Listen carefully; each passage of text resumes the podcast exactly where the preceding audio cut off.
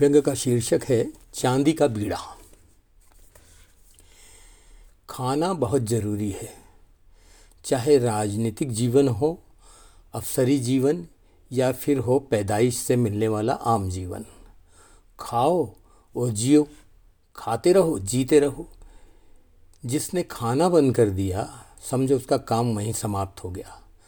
अच्छा भला आदमी राजनीति के काले में क्यों पड़ता है? खाने के लिए।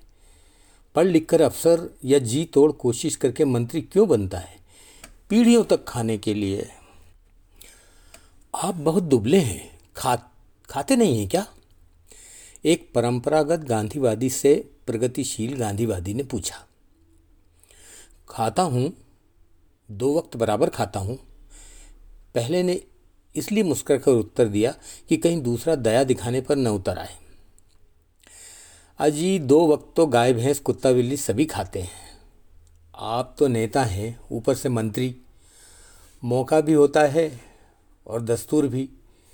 खाने से कोई परहेज तो इस युग में होना नहीं चाहिए किसी को। परंपरावादी ने बात आगे बढ़ाई।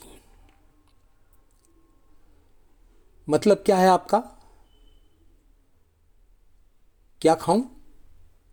जरा बिगड़ते हुए वे बोले। नाराज़ क्यों होते हैं भाई साहब? बिहार को ही लीजिए। आदमी अगर प्रतिभाशाली हो तो चारा खाकर भी च्यवनप्राश का मज़ा और लाभ ले सकता है। आप अपनी सेहत देखिए ज़रा। देश के आज़ाद इतिहास में इतना सूखा मंत्री दूसरा नहीं होगा। कल कहीं बीबीसी वालों की नज़र पड़ गई तो सारी दुनिया में आपको बदनाम कर देंगे।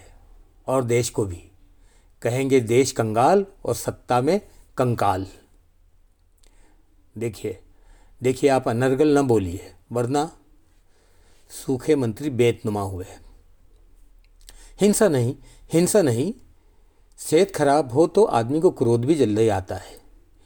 क्रोधी चिंतन मनन के काबिल नहीं रहता, और बिना चिंतन मनन के क्या कोई गरीब जनता का भला कर सकता है?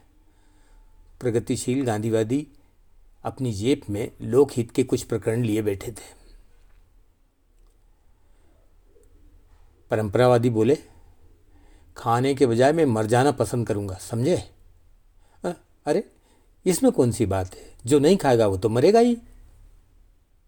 तो क्या तुम मुझे धोस दे रहे हो? परंपरा प्रेमी ने आँख दिखाई। अरे नहीं भाई, बेसिकली मैं भी गांधीवादी हूँ। मैं तो सृष्टि का नियम बता रहा हूँ, और आप हैं कि अन्यथा ले रहे हैं। धोस से ना आपका भला होगा, ना मेरा। लीजिए, खाइए। ये क्या है? पान है, पान का बीड़ा। लीजिए। मैं पान नहीं खाता हूँ। गांधी जी ने मना किया है, व्यसन होता है। अरे, पान व्यसन नहीं है। ऐसे तो आप गुस्सा थूकते नहीं। पान खाएँगे तो पीक के साथ क्रोध भी निकल जाएगा। लीजिए लीजिए। लीजिए तो। शुरू में नाना करते रहे, लेकिन मनुहारों के बाद गांधी से क्षमा मांगते हुए उन्होंने पान ले लिया। पान यूपी का था खालिस बनारसी। अच्छा लगा। दो चार पीके थूकी भी।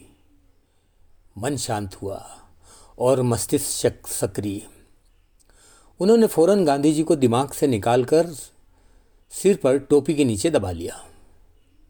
अब नए उदार विचारों के लिए पर्याप्त जगह हो गई। वे मुस्कुराना नहीं चाह रहे थे, लेकिन मुस्कुराहट अंदर से धक्के मार रही थी।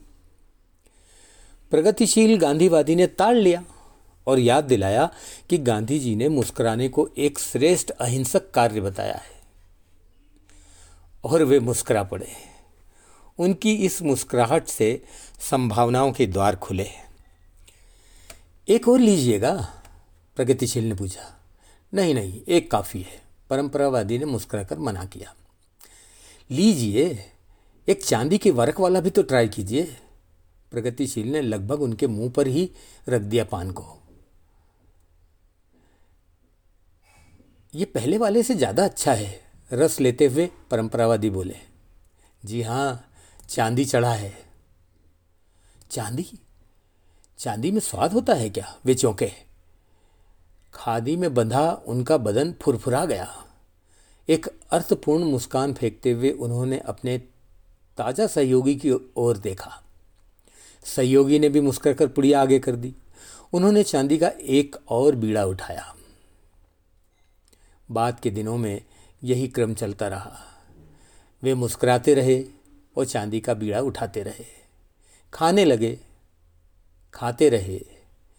देश की मुख्य धारा में शामिल होकर व्यवस्था के गुण गाते रहे। धन्यवाद।